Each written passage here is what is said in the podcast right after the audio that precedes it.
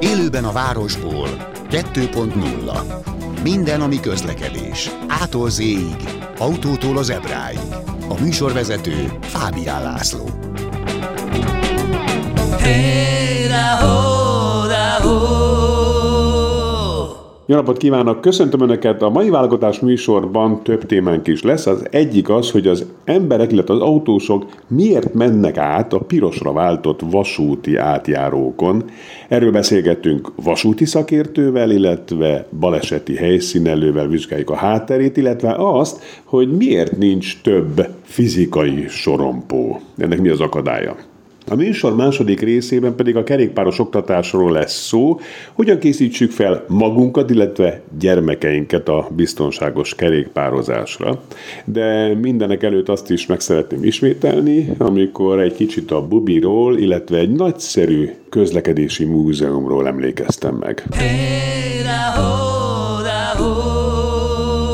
Többször mondtam már önöknek, hogy én szeretem a fővárosi közbringát, Szeretem, de azért be kell látni, hogy akadozik a rendszer. Oké, okay, a kerékpárok jobbak a 2.0-ás tavaly indult rendszerben, de ahogy haladunk a korral, azért akadnak ott is problémák. A Bubi, ennek a neve, a fővárosi közbring, ezek a zöld, bérelhető kerékpárok. A legnagyobb probléma szerintem az, hogy nem hordozzák a kerékpárokat az állomások között az egyenletes eloszlás érdekében. Az egyenletesség itt azt jelenti, hogy a felhasználók igénye szerint. Mondok egy példát, reggelente én amikor a filmet beteszem a suliba, akkor el szoktam sétálni a János kórházig, Szent János kórházig itt Budás, Budapesten, és ott rendre nincs kerékpár reggel. Tehát én azt gondolom, hogy ha reggel 20 kerékpárra van igény, ez nyilvánvalóan egy, egy okos rendszer tudná mérni, akkor viszek oda 22-t, de hogyha 22 is elfogy, akkor legközelebb 30-at, és így tovább, hogy, hogy működjön, és hogy ne legyen az embernek tele a púpja az egésszel. Korábban egyébként a régi bubi rendszerben lehetett látni, hogy kerékpárokat átcsoportosítják az igényeknek megfelelően, speciális treherbringákkal vitték ide-oda, ha jól emlékszem, hármasával a kerékpárokat, illetve autóval is. Jó, persze itt nyilván az utóbbira, hogy autóval hordozzák a kerékpárokat, felszíszenhetnek a környezetvédők, micsoda antizöldség ez, és egyébként amióta az új rendszer indult, egyszer nem láttam, hogy ezt csinálnák. Barcelonában voltam egyébként két hete, ezt most nem dicsekvésből mondom, ott elektromos járművel, olyan 20-30-asával hozzák, viszik a, a kerékpárokat, monitorozzák a különböző dokkoló kihasználtságát óráról órára, és ennek megfelelően rakják ide-oda a városi bicikliket. Szerintem ez kéne itt is, hogy ne sorvadjon el ez a lelkesedés, mert tényleg jók a biciklik, jó az ár, ez a relatíve kevés pénz, amit fizetnünk kell ezért a szolgáltatásért, hogy ez se legyen kidobott pénz. Ezért kéne ezekre a dolgokra is figyelni. Egyébként pedig emelhetnék az árat szerintem, picit, és akkor abból lehet, hogy meg lehetne oldani ezt az átcsoportosítást a Bubin.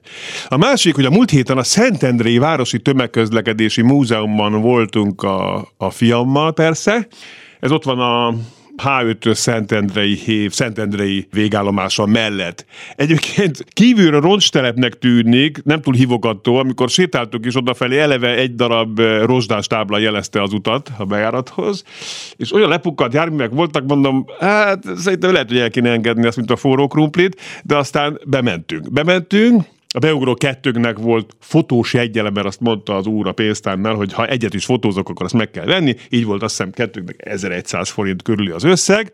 Idén 30 éves a múzeum, erről láttam is, és hogy megújult a kiállítás iszonyatosan hangulatos az egész. Csodálatos, hatalmas fotók a régi budapesti tömegközlekedésről, jó és izgalmas szövegekkel, tök jó tárgyak vannak bent a kiállításon. Esküszöm, hogy el lehet matatni gyerek habitusától függően akár még egy órát is. Aztán jön a java. Kimegyünk a remíz részbe, gyönyörű állapotú járművek összezsúfolva sorakoznak szorosan, többségüknek fel is lehet szállni, troli, villamos, karbantartó kocsi, mi egymás, tényleg nagyon jó. A régi tujákon kívül még például itt van az Ikarusznak az a, az a prototípus villamosa, akkor a régi ruszki trollik, és akkor utána ezzel végeztünk, azért ez nem, nem ment olyan hamar, hál' Istennek, mert lehetett csengetni a villamosokat, tehát a fiamat tehát az elvesztettük erre időre. Aztán kimentünk a szabadtérre, és egy többségében lehangoló, kicsit rossz állapotú járművek várnak minket, azért itt is fel lehet szállni régi hévre, megtekinthető a Ganznak a, a metró szerelvény, amely a 80-as években próbálkoztak, hogy lecserélik az orosz metrókat, de aztán befutcsolt a projekt, erről is van itt egy hosszú leírás. Szóval jó, jó a Szentendrei Városi Tömegközlekedési Múzeum, csak ajánlani tudom. Magyari Zoltán van itt a vonalban, aki a regionálbán.hu majdnem azt mondta, hogy vezérigazgatója, most nem tudom, hogy jutott eszembe, szerkesztője. Szia Zoli!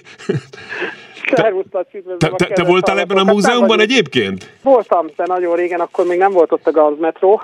Most jelenleg a Tátrában kaptál el, úgyhogy most Tátrai villamos vasutat teszteltem éppen egy fél órával ezelőtt. Mi, a Tátrában vagy?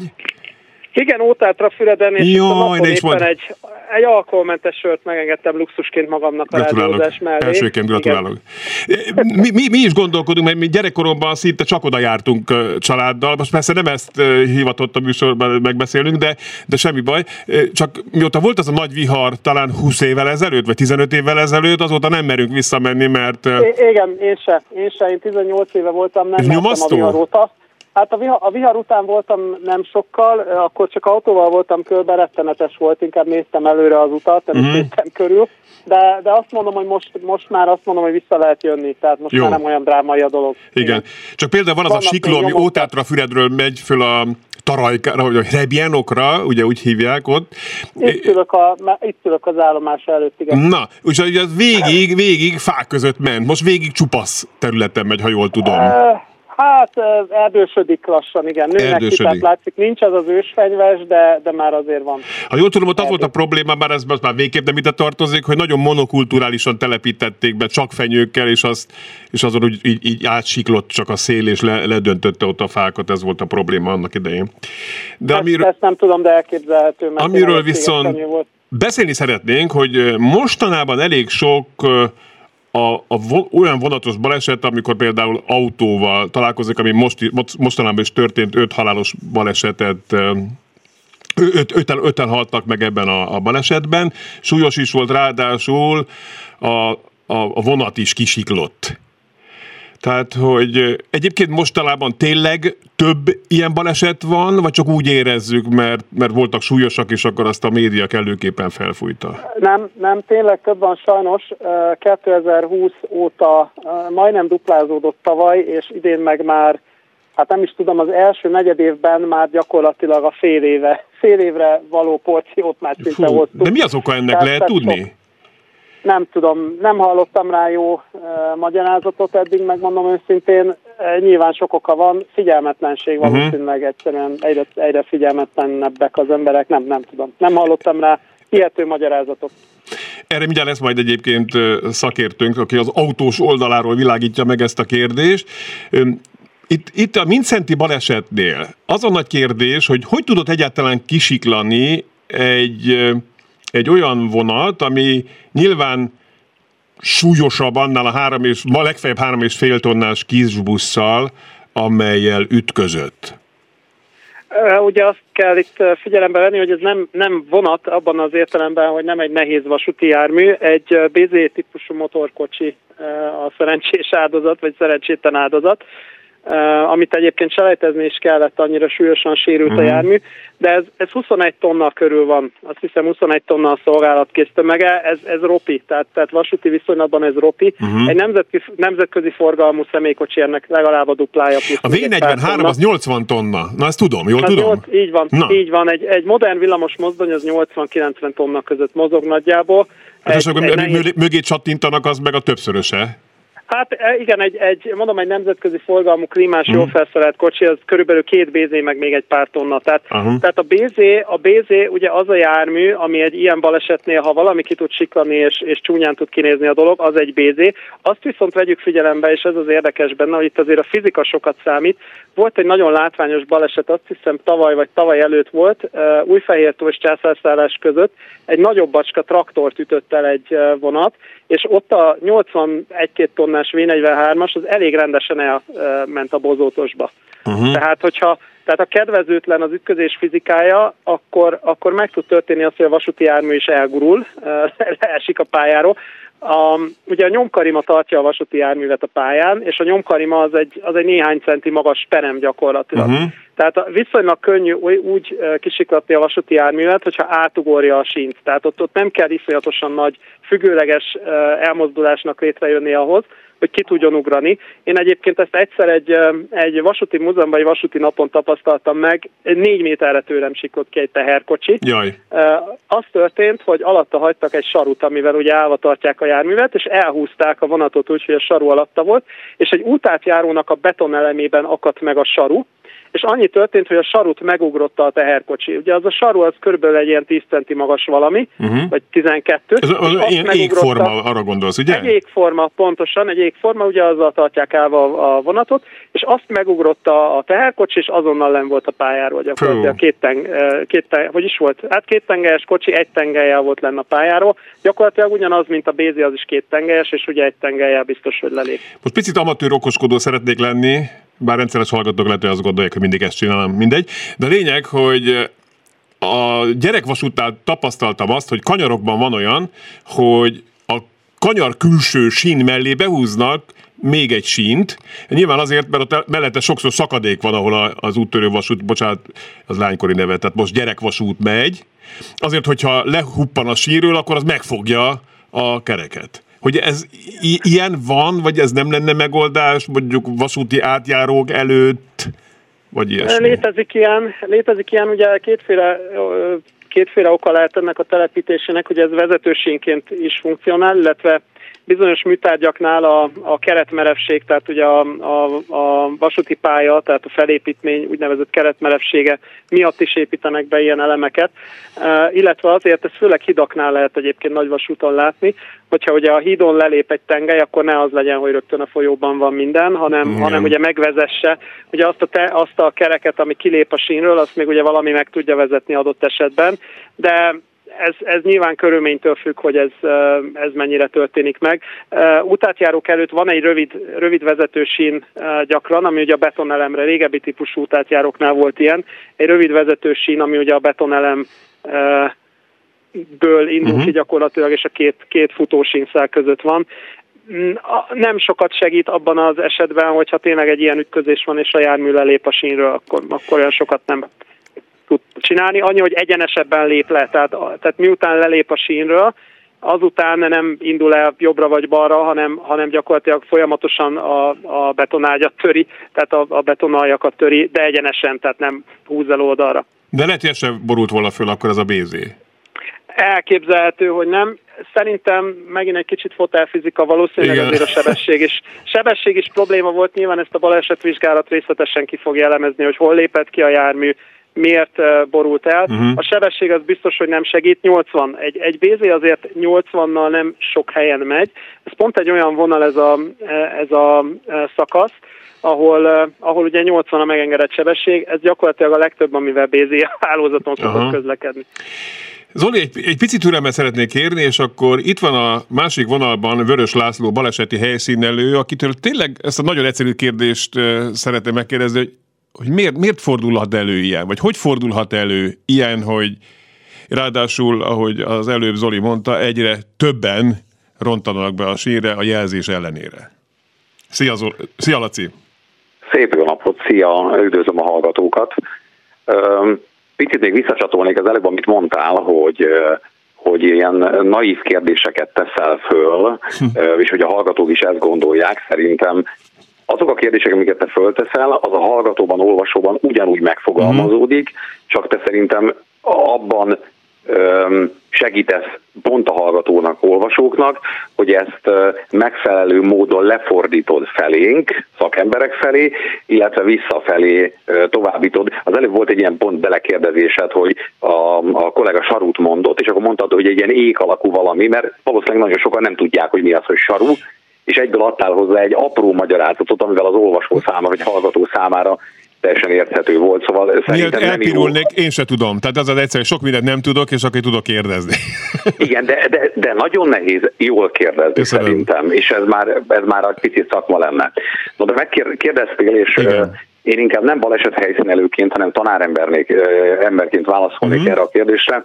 Viszonylag sok a, a, a tilos jelzés meghaladás, és azok a fajta szabályszegések, amik Ugye azt látjuk, hogy itt nem arról van szó, hogy egy járvezető nem tudja, tehát nem, nem ismeretbeli hiányról van szó. Tehát a balesetek egy része jellemzően egy kisebb koccanások városon belül, uh-huh. azok helytelen értelmezés, én úgy tudtam, én azt gondoltam, ilyen jellegű dolgok jönnek elő, tehát ott egy tudásbeli hiány van.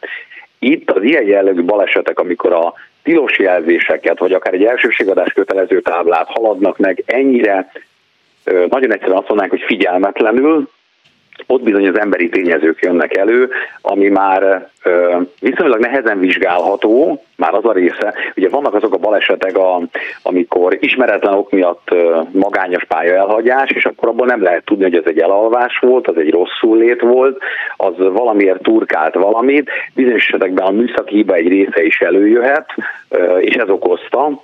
Most ez a fajta itt is, hogy most ebben az autóban, ebben a tragikus balesetnél, hogy a vezetőnek mi vont el a figyelmét arról, hogy ő valóban behaladjon oda, vagy volt esetleg olyan műszaki hibája, uh-huh. ami miatt ő fékezett volna, de nem tudott megállni. A járvezetőkkel való beszélgetés kapcsán leginkább a csatorna kapacitás kedvenc témám szokott előjönni. Tehát konkrétan az, hogy egy ember egyszerre hét dolgot, plusz-minusz két-három bitet tud feldolgozni egyszerre. Ez fáradtságtól, embertől is függ, egy csomó mindentől függ, hogy mennyit tud, mennyit képes egyszerre befogadni. Egy olyan járműben, amiben sokan beszélnek egyszerre, lehet, hogy beszélik, ahogy ö, a hírekből lehetett hallani, hogy dolgozni mentek reggel, lehet, hogy beszélték éppen a munkához szükséges dolgokat, beszélték, hogy akkor mi lesz reggel, hogyan mm. lesz reggel, én élménybeszámoló, te mit csináltál reggel, hogyan csináltad, szól a rádió, igen, ez lesz, az lesz, és nagyon hamar eljut oda az ember, hogy ezt az ő számára maximális csatorna, csatornakapacitást telíti. Mm onnantól kezdve hiába van előtt egy vasúti átjáró, ő nem biztos, hogy feldolgozza, és nem a szemével van probléma, nem a fülével, nem szervi probléma van, egyszerűen feldolgozásra, információ feldolgozási probléma lép fel. Laci, van erre nem olyan megoldás, hogy hogy amit úgyse fogad meg senki, bocsánat, hogy így mondom, de tudod, ez körülbelül olyan, amikor mondják reggel, hogy kérjük a kedves lakosságot, hogy a tömegközlekedési eszközöket vegyék igénybe, és ugyanúgy állnak sorban az autók a városban, hanem valami olyan, ami, ami, amit meg tudunk fogadni, vagy valami, ami, ami üt, amit, amit most megértek, és atya úristen, ilyet többet nem csinálnak. Van-e ilyen?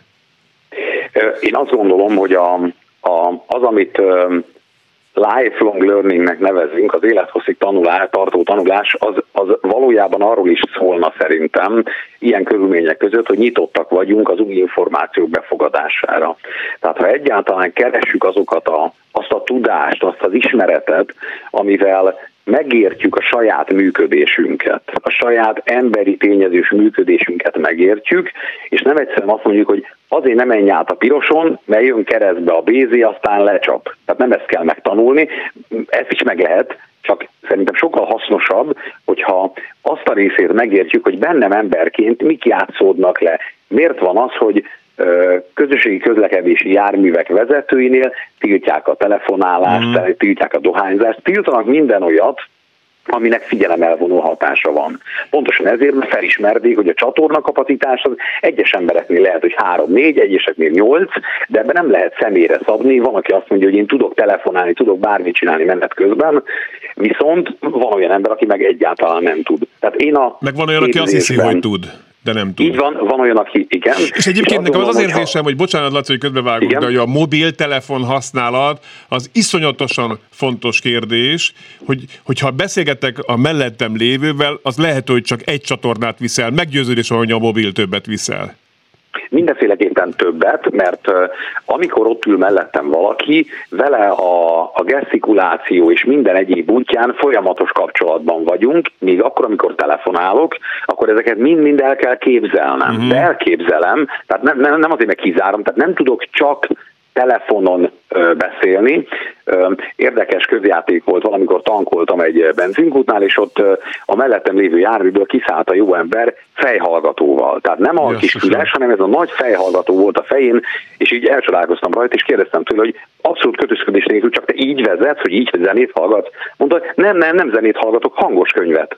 Jesszusom. És megny- hogy hangos könyvet, ami tényleg nagyon jó, mert akkor a cselekményt is jó lenne követni, tehát ott már beindul a fantázia, és elkezdi az ember, tehát még jobban leterheli a csatornát, úgyhogy tökéletes választ adott, ő meg volt ettől nyugodva, hogy akkor ez csak hangos könyv, tehát ez annyira nem viseli őt meg. Igen. Tehát én mindenféleképpen a tanításban, a képzésben látom ezeknek a megelőzési lehetőségét.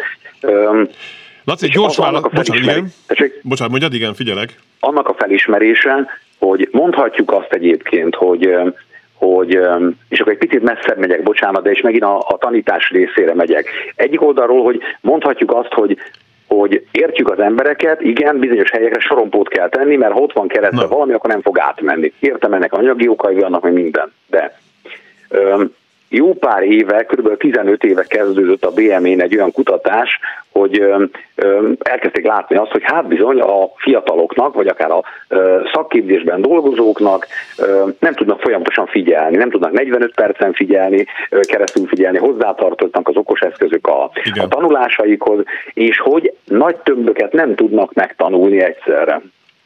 A pedagógiának el kell kezdeni gondolkodni azon, hogy oké, okay, mit csináljunk és egyes intézmények azt, azt az utat választják, hogy teljes mértékben betiltják a mobiltelefonokat, hátratett kéz most eltúlozva, Igen. és már pedig itt vagy 45 percig is itt vagy aktívan, míg egy másik irányvonal azt mondja, hogy oké, okay, nem tudunk ezzel ellen tenni. Nem tudunk ezzel ellen tenni, Mhm. És a mobiltelefon, mint okos eszköznek sajnos már addikt a dolog, annak a megvonása még inkább problémás lesz az órán, ezért megpróbáljuk ezeket, a, ezeket az eszközöket IKT eszközként valamilyen módon beépíteni a képzésbe, és ami nagyon fontos, a tananyagot uh-huh. úgy felosztani mikrotartalmakra, olyan egységekre, amit a tanuló képes feldolgozni, uh-huh. mert neki új információ kell. Tehát mondhatjuk azt, hogy, hogy már pedig tegye a mobiltelefont a járművezető, és nagyon odafigyeljen, és igen, járművezetésnél nem tudjuk azt mondani, hogy jó, semmi gond használjuk a mobiltelefont, de sajnos kénytelenek vagyunk, szerintem, vagyunk, mint szakemberek, olyan megoldásokat választani, hogy igen, adott esetben sorompót, falat kell oda tenni, Igen. Mert, mert nem tudunk az emberi tényezőkkel mit kezdeni. Zoli, miért nincs sorompó? Em- Emlékszem, hogy régen voltak sorompók, vagy csak a, vagy csak a szépre emlékezem? Itt vagy még? Itt vagyok, igen. Na szóval, hogy, hogy miért nincsenek mostanában sorompók, tehát miért van ennyi fény sorompó? Legalább egy fél sorompó, tehát fizikai korlátozás lehetősége az egy jobb megoldás lehetne, gondolom így most.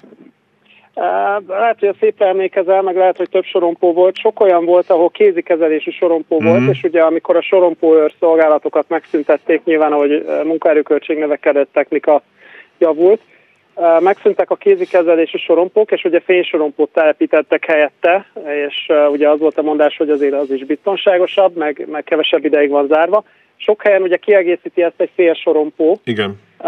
Ezt a forgalomtól függően szokták meghatározni. Nyilván egy főútra a félsorompóval együtt telepítik egy a fénysorompót, ahol kisebb forgalom van, ott elég maga a fénysorompó. Tehát ez, ez forgalomtól, illetve a vasúti forgalomtól is függ, tehát a vasútvonalnak a uh-huh. karakterétől De is függ. drága dolog Nyilván egy- ez? A félsorompó? Uh-huh. félsorompó? Hát nyilván a félsorompóval kiegészített félsorompó az drágább, igen, karbantartás igényesebb is, meg drágább is. Uh-huh.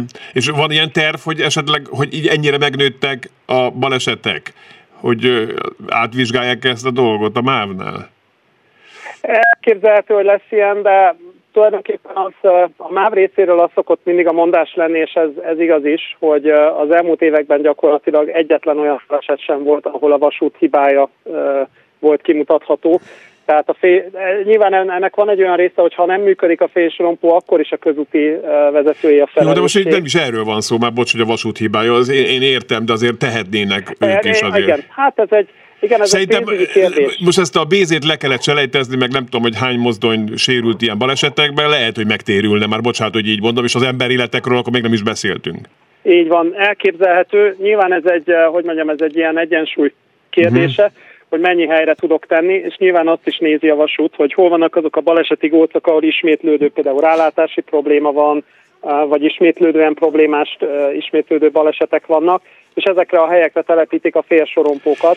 Azt látni kell, hogy annyi átjáró van, hogy, hogy azt nem bírja a vasút, meg, meg áttételesen a, a nemzetgazdasági kassa sem idézőjelben, hogy minden egyes, minden egyes átjáróban legyen félsorompó, azt is, azt is figyelembe kell venni, hogy bizonyos sebesség fölött már nem is lehetne, vagy nem is lehet uh, sorompó, vagy mm. mindeni átjáró, így mondom.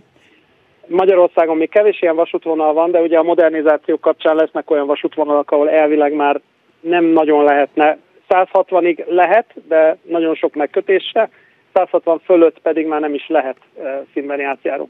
És hát vannak ez... jelzőrendszer, hogy valaki ott van esetleg a sínen, akinek nem kéne, vagy egy járműnek? Mm, nem, nem egyszerű. Nem nem. egyszerű Külföldön vannak át... ilyenek például? Vagy ilyen a, vasút, a vasút fele nem tudok ilyesmiről. Uh-huh. Olyan létezik, hogy be lehet jelenteni, hogyha jármű akadt el, illetve olyan van még, hogy kamerarendszer van, uh-huh. ahol a, a vasúti diszpécserek adott esetben látják, hogy mi történik az útátjáróban, de automatizált rendszerről nem tudok, nagyon nehéz azt úgy belőni, hogy tényleg biztonságos legyen, jogilag is megállja a, a, a, a jogpróbáját. Illetve a, a legfontosabb probléma az az, hogy a, a vasútnál ugye a mozgási energia lényegesen nagyobb. Így van. Tehát az nem úgy áll meg, mint egy autó, hogy én akkor mégis meglátom, hogy, hogy, hogy tilos a jelző, hú, akkor beletaposok a fékbe. A vonatnál ez nem így működik. Ugye van egy általános fékúttávolság, van egy úgynevezett gyorsfékkel mért fékúttávolság, ugye ez az, amit vészféknek hív a, a köznyelv, ugye ez a gyorsfék. Ez, ezek is adott esetben egy gyorsabb vonatnál ezek is 100 méterekben mérhetők, tehát nem okay. nincs tulajdonképpen ennek értelme. Köszönöm szépen, felé. uraim, a, a, a beszélgetést.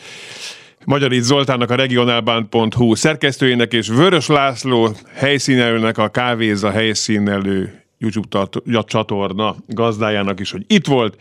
Hamarosan kis kerékpározással folytatjuk. Élőben a városból 2.0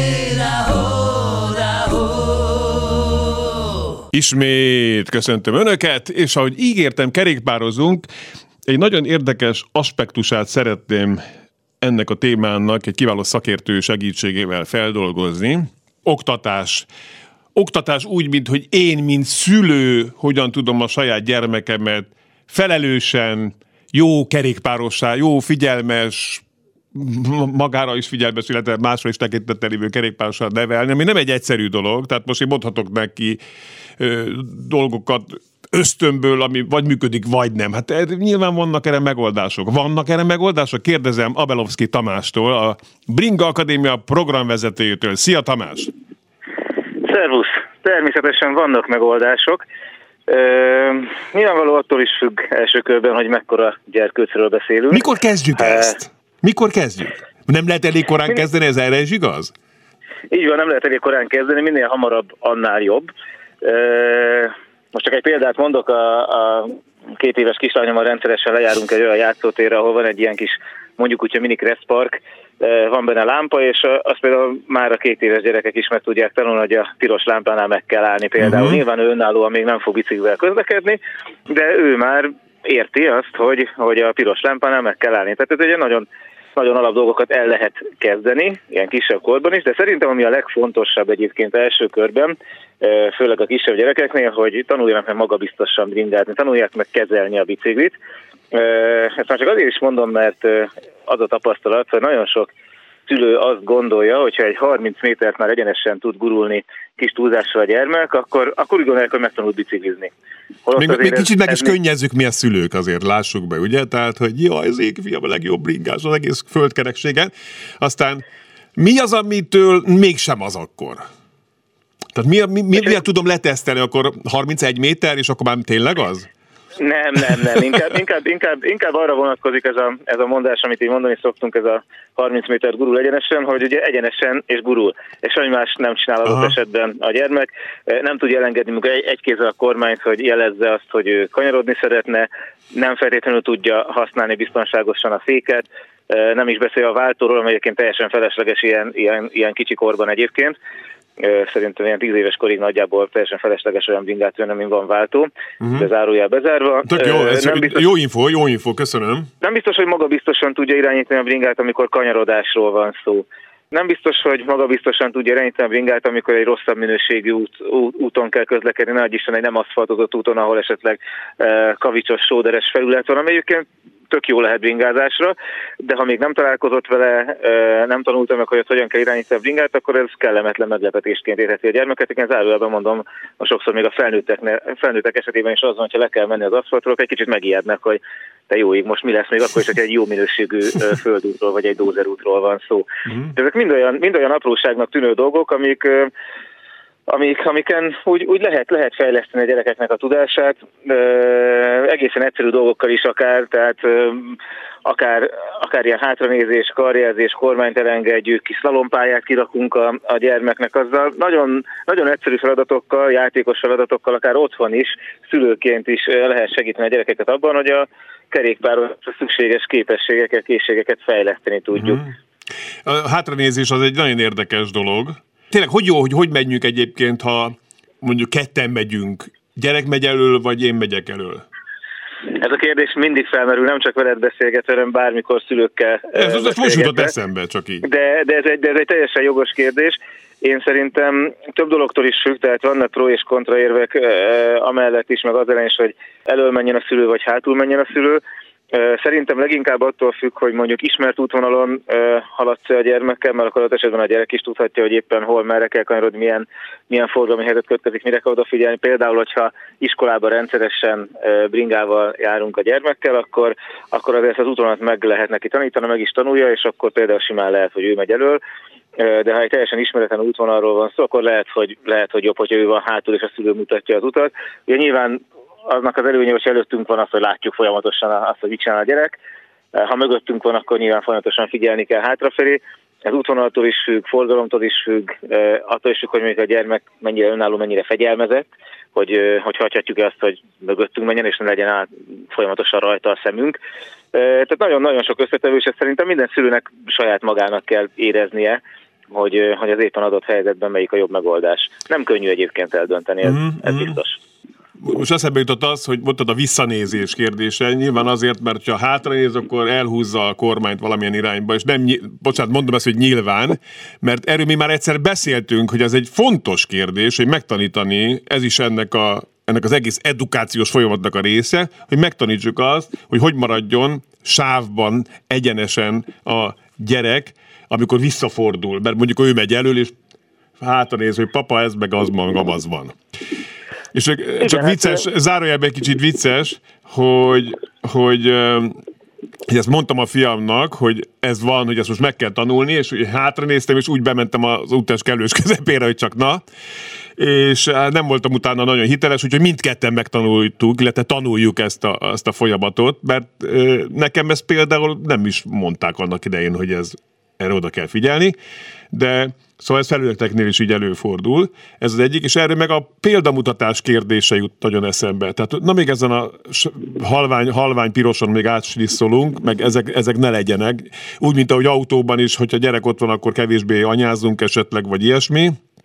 Tehát, hogy a példamutatás az, az, az, az, az egy nagyon jó tanítómester, gondolom én.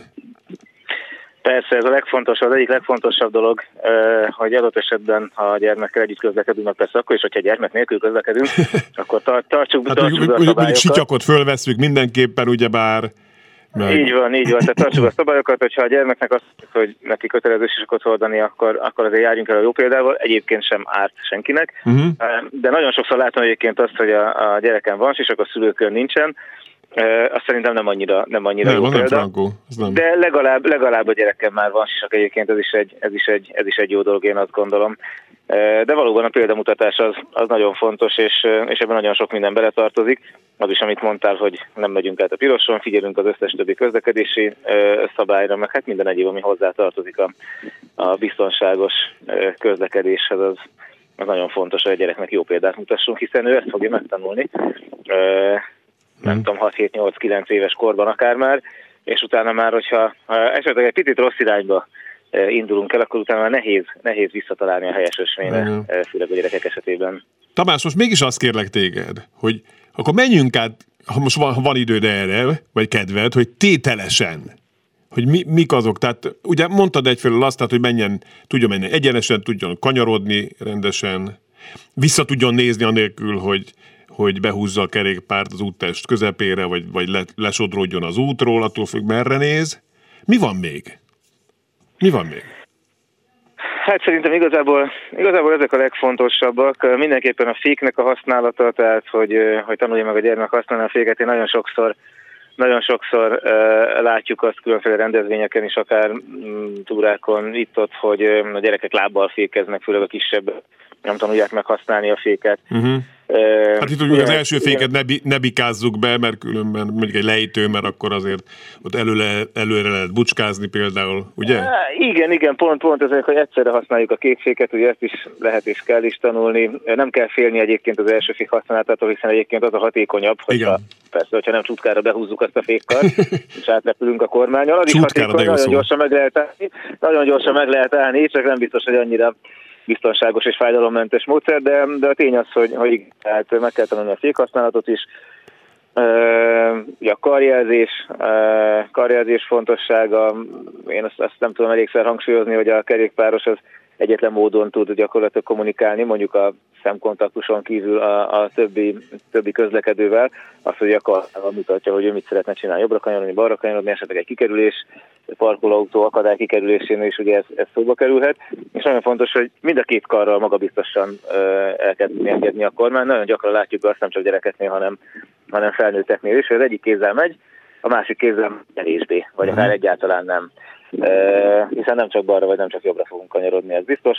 Ugye a hátranézésnél, ahogy említetted, ott nem is maga a hátranézés a legfontosabb, bár egyébként az is, hiszen ezt külön ki szoktuk emelni, ugye megint csak, hogyha arra gondolunk, hogy ha valaki autót vezet, akkor azért ideális esetben bármit mielőtt bármit csinál, bármilyen manőver belekezdene, azért bele, belepillant a, a visszapillantó tükörbe. Igen. Ugye a vingásnak nincsen visszapillantó tükör, ő csak úgy tud tájékozódni a környezetéről, arról, ami mögötte van, hogy a hátranézés. A hátranézésnek ténylegesen nézésnek kell lenni, és nem csak egy pillantásnak, amivel fel tudjuk mérni azt, hogy mi van mögöttünk.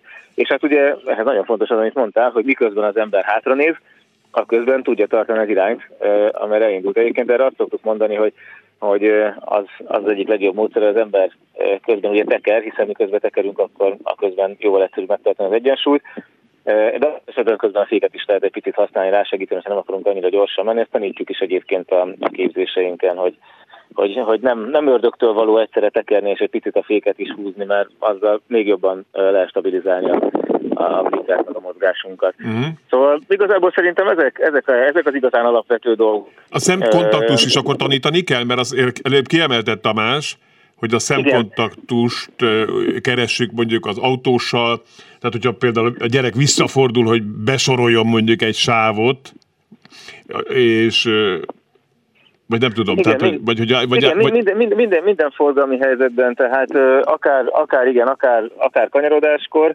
akár mondjuk egy kereszteződéshez közelítve, akár elsőségem van, akár nem, azért célszerű, célszerű felmérni azt, hogyha nekem van elsőségem, akkor tényleg észrevették, észrevettek engem, mint vingás. Ugye a vingás sokszor nem veszik észre, nem rossz indulatból vagy valami, hanem mert aki, aki gépjárművet vezet, autót vezet, vagy akár még nagyobb járművet, az, az alapvetően az van a fejében, hogy amikor egy kereszteződéshez ér, vagy kanyarodni akarok, egy hasonló méretű járművet keres, úgymond a szemével, hogy elengedje vagy ne engedje el, uh-huh. attól függően, hogy kinek van elsősége, és sokszor a bringát és ész, észre veszik, mert nem azt keresik a járművezetők, nem ugyanolyan jármű. Igen, ez még a motorosokkal is előfordul, hogy azért azt nem veszik észre a motoros, mert egész egyszerűen teljesen mást keres az, aki egy, egy autóban ül, mint aki egy motoron vagy egy bringán. Tehát a, a, a szemkontaktus az nagyon fontos, mert fel tudom venni a szemkontaktust a másik közlekedővel, akkor, akkor, abban, akkor arra azért van esélyem, hogy akkor ő észrevett engem, hogy ő megadja az elsőséget, számol, az a, számol a jelenlétemmel, hogy én uh-huh. ott mhm. vagyok az úton, és, és, és bringásként én is ott mozgok, és, és próbálok érvényesülni. Abeloszki Tamással beszélgettünk a Bringa Akadémia programvezetőjével. Tamás, van olyan, hogy, a, hogy egy gyerek alkalmatlan a kerékpározásra, és nem is feltétlenül technikailag? Van olyan? Tehát, vagy, vagy ez, ez, ez mindenkinek egyszerűen működik? Csak, csak nagyobb türelem kell? Vagy, vagy, hát egyszer, vagy egyszer tényleg el kell engedni ezt, hogy fiam, lányom, ne, ne arra, ez nem, nem, egyszerűen nem. Ez egy nehéz kérdés.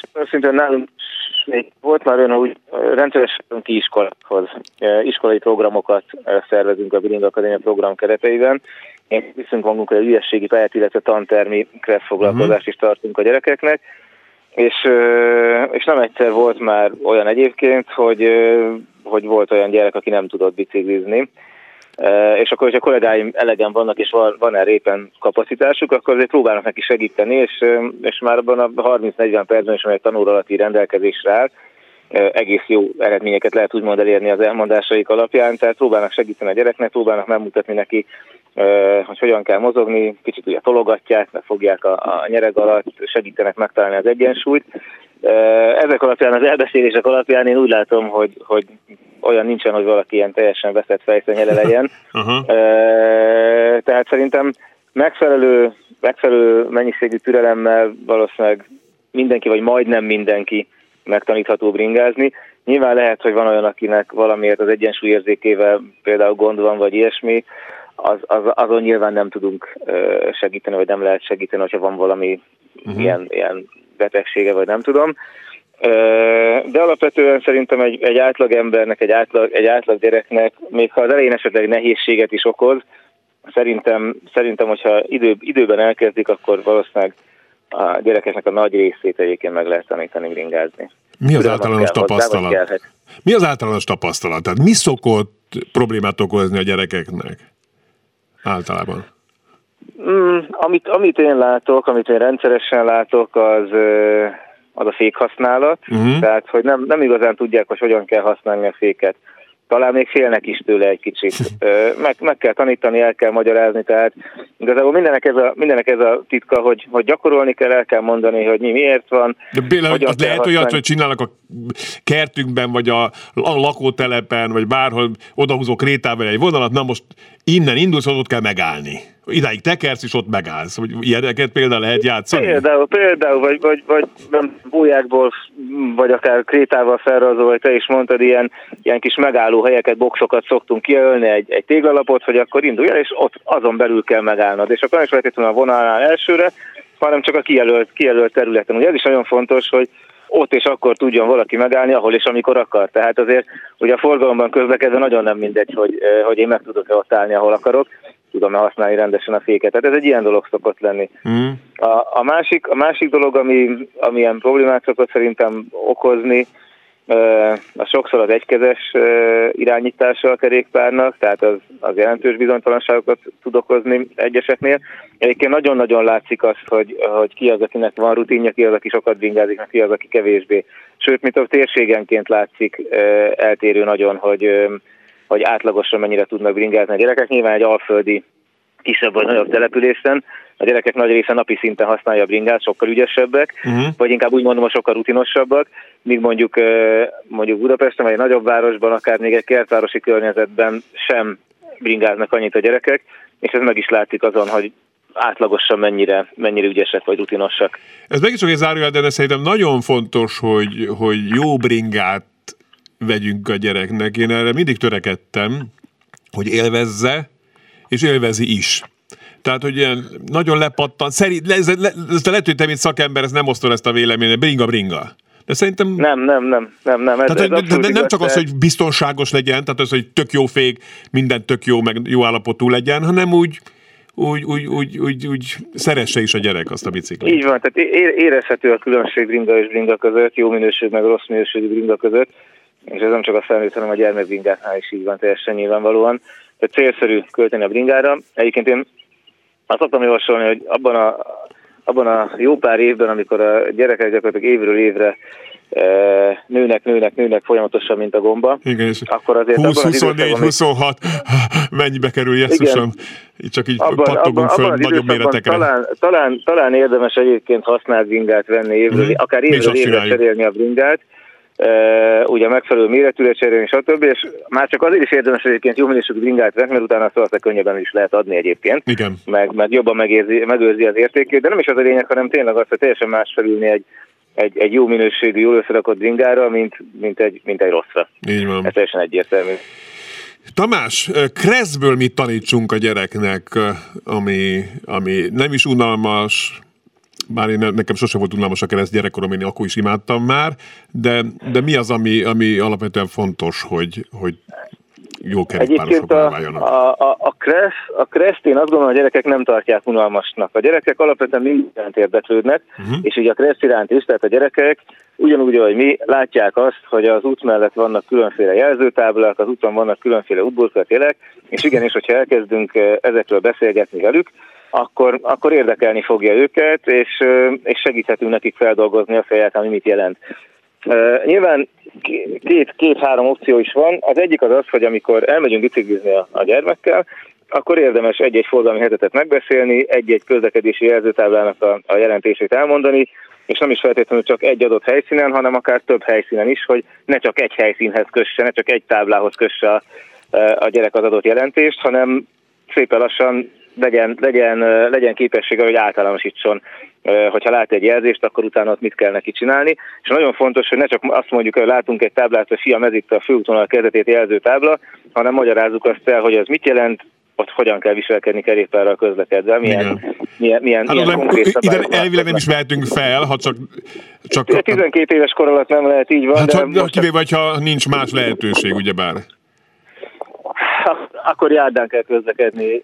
Egyébként 12 éves kor alatt főútvonalon a, a, a gyermekek közlekedhetnek a járdán, de most nagyon mélyen nem akarok belemenni a krezbe, mert Jó, szerintem annyi időnk nincsen. Igen. De nagyon szívesen egy másik alkalommal ilyen alapvető szabályokat is átbeszél, átbeszélek veled, nagyon szívesen. Jó. De visszatérve arra, hogy éppen nem, nem az utcán vagyunk, akkor mit lehet tenni? Vannak különféle kiadványok, amiket be lehet szerezni, de én amit most így kifejezetten ajánlanék, az a az egy új fejlesztésünk, Na. egy Erasmus Plus projekt keretében, Safe for Cycle 2 a, a projektnek a neve, egy román, egy szlovén és egy angol partnerrel közösen fejlesztettünk egy honlapot, ami a www.bringasuli.hu oldalon érhető el. Itt interaktív videókat találnak az érdeklődők, egy interaktív munkafüzetet, meg még a pedagógusoknak is van egy tanári e-learning anyaguk. Igazából itt az volt a cél, hogy elsősorban a 9-12 éves korosztályt céloztuk az anyagoknak a kifejlesztésével, lényeg az, hogy játékos formában e, tudják azok a, azokat az ismereteket megtanulni a gyerekek, amire szükség lehet. Tehát az alapvető közlekedési szabályokat, nyilván nem mindent, meg nem is kell tudnia mindent egy 10-12 éves gyereknek, de a legfontosabb dolgokat, hogy hol lehet határozni és hol nem, mi az elsőség fogalma, honnan tudom felismerni, hogy nekem van elsőségem, vagy valaki másnak, közlekedéslámpák jelentése, egyes táblák jelentése, a tábláknak a rendszerezése, tehát ilyen alap, a legalapvetőbb dolgokat a gyerekek megismerhetik, és alapvetően az volt a cél, hogy mindezt játékos formában tudják tenni. Erre vannak a rövid kis videók is, egy-másfél perces videók maximum, egy-egy forgalmi helyzetet dolgoznak fel, utána rögtön kérdésekre kell válaszolni, ami, ami az adott videóra vonatkozik, hogy rögtön ismétlés, meg a tudás elmélyítése is meglegyen egyben. Pontokat lehet gyűjtögetni, ilyen kitűzőket, virtuális kitűzőket lehet gyűjtögetni az oldalon, szóval igyekeztünk ilyen játékossá tenni a tanulást, és a, a visszajelzések alapján egyébként nagyon tetszik ennek a, ennek a korosztálynak, tehát rendszeresen ezt tisztük az iskolai programjainkra is, pedagógusoktól is jó, jó visszajelzések érkeztek, de nyugodtan lehet otthon szülőként is leülni a gép elé. Ugye az volt a célunk ezzel az egész, hogy látjuk azt, hogy ha akarjuk, hanem a gyereknek ott van a kezében az okostelefon, meg a tablet, meg leül ott van a, a laptop elé, akkor már, akkor már csináljunk olyan dolgot, ami, ami, ami hasznos is lehet, de vonza a gyerekeket, és aztán amikor bringára ül tényleg a valóságban, akkor fel legyen vértezve azzal a tudással, ami, ami szükséges neki ahhoz, hogy, hogy biztonságosan tudjon közlekedni. Ígérem, tesztelni fogom. Köszönöm szépen, Tamás! Én is köszönöm szépen. Abelovszki Tamást hallották a Bringa Akadémia programvezetőjét, nagyon köszönöm, és ez volt a műsor mára. Köszönöm szépen a, a figyelmüket. Gyorsan, mert jöttek SMS-ek is. Az egyik az, hogy emlékszem, ez a vonatos történethez, emlékszem egyszer az uglói átjáron szedtem fel egy vas palacsinta sütőt a sírról, ami biztos, hogy emberi kéz helyezett el a sínen szomorú. Köszönöm szépen, és üdv mindenki, jelenleg Frankfurtból hallgatózom. Nagy ölelés, slágere Zoli, Zolikám, jó utat kívánunk, köszönjük szépen! Nagyon szépen köszönöm a figyelmüket, jövő héten folytatjuk, addig is vigyázzanak magukra. Az adás elkészítésében közreműködött Lantai Miklós adásrendező Fábián Lászlót hallották, viszont hallásra!